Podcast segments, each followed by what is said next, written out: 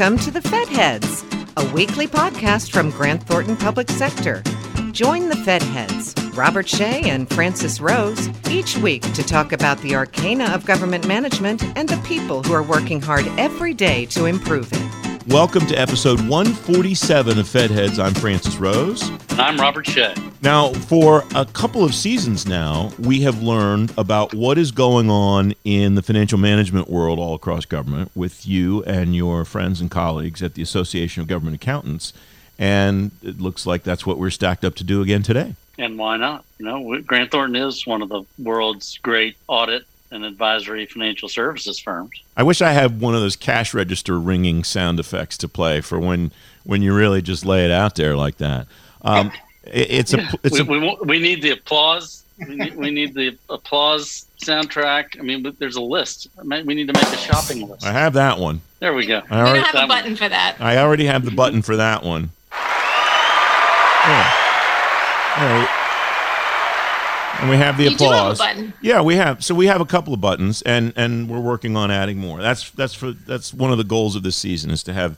I have eight buttons that I can add stuff to. Uh, the voice that you heard there a moment ago is Ann Ebert. She's the C E O of the Association of Government Accountants. Uh, welcome back. And Tony Scardino, uh, principal at Grant Thornton, uh, who, Robert, uh, you were just boasting about. Uh, it's good to have both of you on the program. Um, you are here to talk about the, uh, sur- the latest release of your Chief Financial Officer survey. And I start with you. Who'd you survey? And what's maybe your one, number one or, or two top takeaways?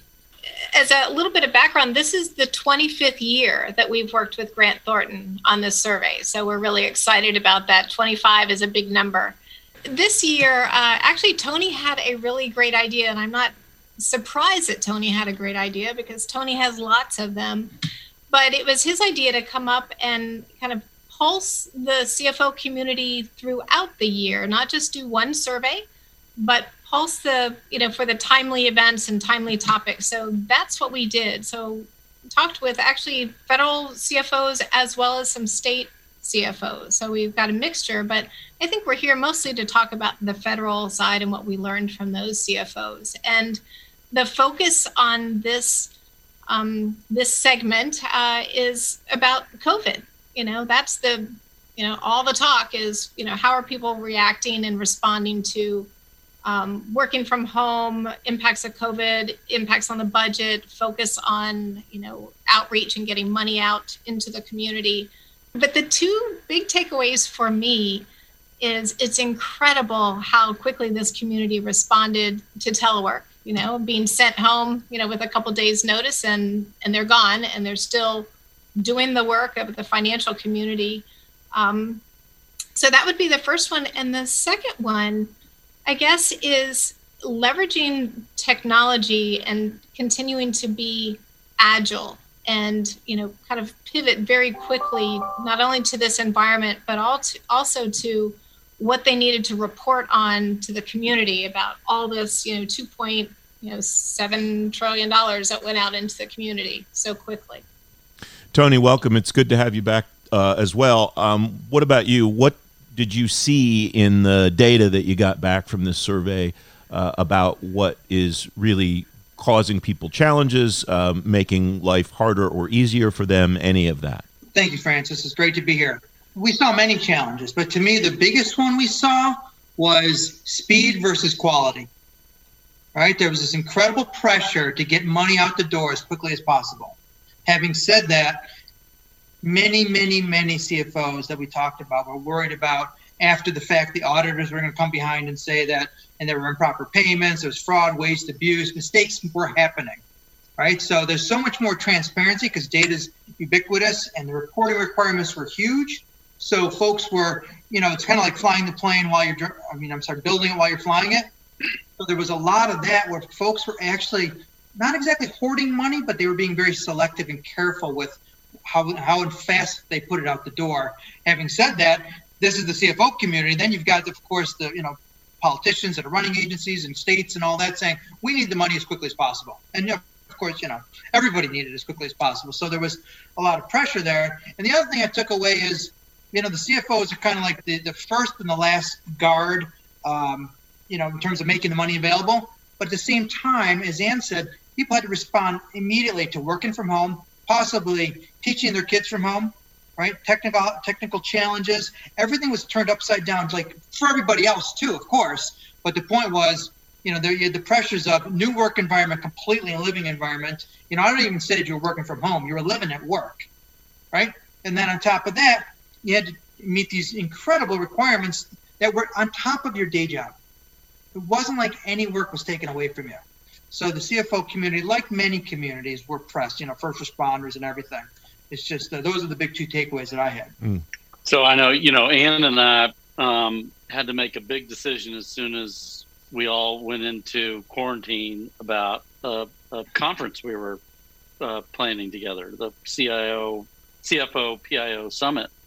Um, I was skeptical whether we could pull that off, but it went great. Uh, larger than expected attendance and persistent attendance throughout, uh, active participation. Um, and that, I think we're seeing the same thing in the, in the financial management workforces. Uh, they are, uh, like you say, they, they pivoted quickly to a virtual workforce. Um, how do you see that persisting? Do you think that community has learned through this and that those qualities, being able to leverage a, a more diverse, geographically diverse workforce, um, and, and in different times and places. Do you think that persists? I think it will. I got off a, a call just a little while ago with um, prior, you know, past national presidents and treasurers from A G A, and they're all across the country. And they're all saying this is going to be the new normal. Is at least half your workforce will be working from home or working remotely. Can't imagine a time where we'll have everybody back in the office again, because we've, yeah, Tony, we've just proved we're proving that we can make it happen. Yeah, Tony, you actually led the largest remote workforce when you were at the U S Patent and Trademark Office. Um, what are, what what are your observations, and what were what's the community's observations? Well, you know, it was interesting. When I was at the U S P T O, we did a lot of studies on this, you know, G A O, I G, as well as private sector studies, uh, NAPA. And um, some of the, what we found there was the perfect sweet zone was people work from home three to four days a week. It wasn't working from home one hundred percent.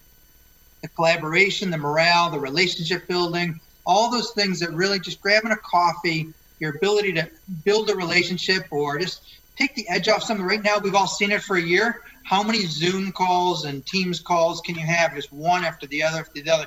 They just blend into each other. You know, we're not going to like be sitting on our front porch at eighty-five rocking saying, I wish I had another Zoom call in my career. It's, no offense, right? It's just not the way it's going to be.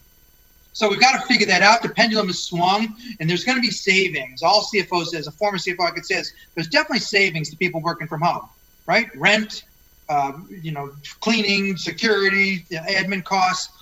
But what you're not being able to measure is the loss of some productivity that's tied to morale, for retention, collaboration, the relationship building. And Tony, one of the things that you kind of alluded to there that I think is that people haven't really explored yet, and I wonder if there's any data about it. We've talked a lot about productivity and the seeming lack of a loss of productivity, at least in the short term, over the past year. But I wonder if that, that lack of collaboration where people aren't talking to each other in their offices or at the water cooler or whatever, does that show up another year from now? Does that show up five years from now? Does that show up maybe only in certain spots? Does it only show up in people in the workforce for uh, zero to five years because that that mentorship and that, that kind of leadership and, and nurturing hasn't happened or hasn't happened as strongly? Do we do we know anything yet data-wise about what people think that might look like? Francis, you're asking the question that I think a lot of us have been asking, that I don't think the answers exist yet. Where, where are the actual, where's the legs to that? In terms of, I grew up a, as a budget analyst, and I got my work done by building relationships. That's how I found out information, right? That's all qualitative stuff, not the quantitative information. That was a little easier to get through regular means. And I don't think we've been able to measure that yet in terms of what the impact is, because we're still, we're not in sustainable mode yet. We're still still being somewhat reactive in the sense of you know, I joked recently on one of Ann's things uh, that I still have a half-eaten uh, granola bar back in the office. Like, we left like that. Yeah. And we haven't been back. So we're, I'm still in reactive mode, even though it's been a full year. I don't know what the new normal is going to be. No, it's it's interesting. We talk about all the Zoom calls, and we have people that say, you know, usually you could walk down the hall and poke your head in the office and say, hey, Robert, you know, can I talk to you about something? So you have that five-minute conversation and you move on. Now people are saying, well, if I want to talk to Tony or Robert or Francis, I've got to schedule that Zoom call or that Teams meeting. So you put a half an hour on, and then it's like, wow, do I really need a half an hour? Maybe not, but I you block a time. So I talk to people that are on calls all the time, and they're getting work done because they're working more than those eight-hour days. Mm-hmm. I mean, as you know, when Tony mentioned, you know, you're you're not, I mean, you're living at work, right? So it doesn't stop. You can be online and do, you know, do some work at any time of day, uh, which is the downside. You you know, you talk, you hear about people talking about mental health issues, people feeling secluded, overworked. You know, how do I turn off work and just chill out when I haven't moved from right. your so seat? How does, you know, how will that be measured someday in terms of lost productivity? Going back to Francis' point, and that, that is difficult to measure. But we notice, like, even if you want to do a Zoom happy hour, people have no interest in it anymore. In the beginning of COVID, it was like, oh, that's kind of fun. Now they're like, I'm sitting in front of my computer eight to ten hours a day for work. I don't want to stay logged on and and do more time just to, to see, you know, who's watching what T V shows or doing food for exercise. That's over, unfortunately. So speaking of mental health, I want to talk about Congress. As you know, Congress got close to enacting the C F O Vision Act, would have, which would have amended the thirty-year-old C F O Act based on some lessons that G A O learned in surveying C F Os and observing improvements over those decades. But the C F O community, as you know, sort of recoiled at some of the uh, reforms that were in that. There was there was no revision to the audit model, the financial statement reporting and audit model. There was a addition of audit of internal controls that concerned a lot of folks. Ultimately, that didn't get passed, but I do think there's going to be an interest in Congress to move some amendments. Can you tell us what you're hearing from the community about what kind of reforms they'd like to see, what they think would move the ball forward on federal financial management? I think there was uh, some frustration with the drafted bill in the sense of, in thirty years, the community's moved a, a long way. And, you know, thirty years ago, we didn't have audited financial statements, any of that. We've moved past all that. And the act seemed to still have more compliance in there than folks liked. Um, C F Os, now everybody wants to be a, more of a uh, business partner, have a bigger seat at the table, and really automate what you can so that you're doing things that are higher mission related. And we didn't really see that in the act. It really didn't. Let's just say the, the, the changes, if they were going to be for another thirty years, people would have been really sad. You just can't. So this was our one chance, I think, for the community to make some real change that everybody wanted to see. And it wasn't quite there. I think they recognize too that, I mean, there's a lot of crowding in the C-suite these days. I mean, there's a chief for, you know, there's twenty or thirty chiefs that you can kind of rattle off the, the top of your tongue. It's it's kind of interesting. And, and the, the C F Os, to me, are the chief of all chiefs. They should be considered that. Um, to Tony's point about, you know, the seat at the table, it's, I mean, they they can look at strategy. They have a purview of understanding with, you know, from a financial perspective, you know, if you don't have money, you're not doing anything. You're not moving forward. So they, they do have Um, a perspective that other quote unquote chiefs don't have. So I don't think it was recognized in the C F O Act that, that that's really where the C F Os have evolved to today. We're starting to run out of time, folks, and I appreciate you being with us today. What I, I want to give each of you a chance uh, before we wrap up. What's the main thing that when somebody picks this up, you want them to take away? Um, my takeaway would be just a recognition that, you know, none of this is easy. We literally, re- re- folks had to do this instantaneously. The Recovery Act was almost two years in passing in two thousand nine, and it was only a third as big as the CARES Act funding. That was passed in a matter of fifty days. So there wasn't much planning at all that could go into this. So you have to stay agile. right? You have to be able to deploy personnel wherever you need them, be responsive where you can, but think about doing things creatively. If you do things the way you've always done them, you're not going to get them done as quickly or as well as you could. Ann? I think um, people should recognize that the C F Os are and their staff have really come a long way. They're being productive. They're they're moving forward. They are trying to keep track of all the all the funding that's being spent, and they've been creative. I mean, you think about U S A spending. They pivoted very quickly to be able to accommodate and depict where all the money went across the country and dollars per capita. I mean, there's a lot of information that's available to everybody in looking at U S A spending, and they they made that. that changed like pretty quickly.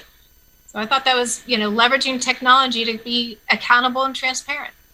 Ann Ebert and Tony Scardino, it's great to have you on. Thank you very much for joining us to talk about the work that uh, A G A and Grant Thornton have done together. Appreciate your time. Great to talk to you. Thank you for having us. Thanks for listening to the Fed Heads, brought to you by Grant Thornton Public Sector. All of the resources talked about during the episode are available in the episode description. We'd love to hear from you. Connect with us on Twitter at G T Public Sector to join the conversation. And don't forget to leave us a comment or review on iTunes or the Google Play Store.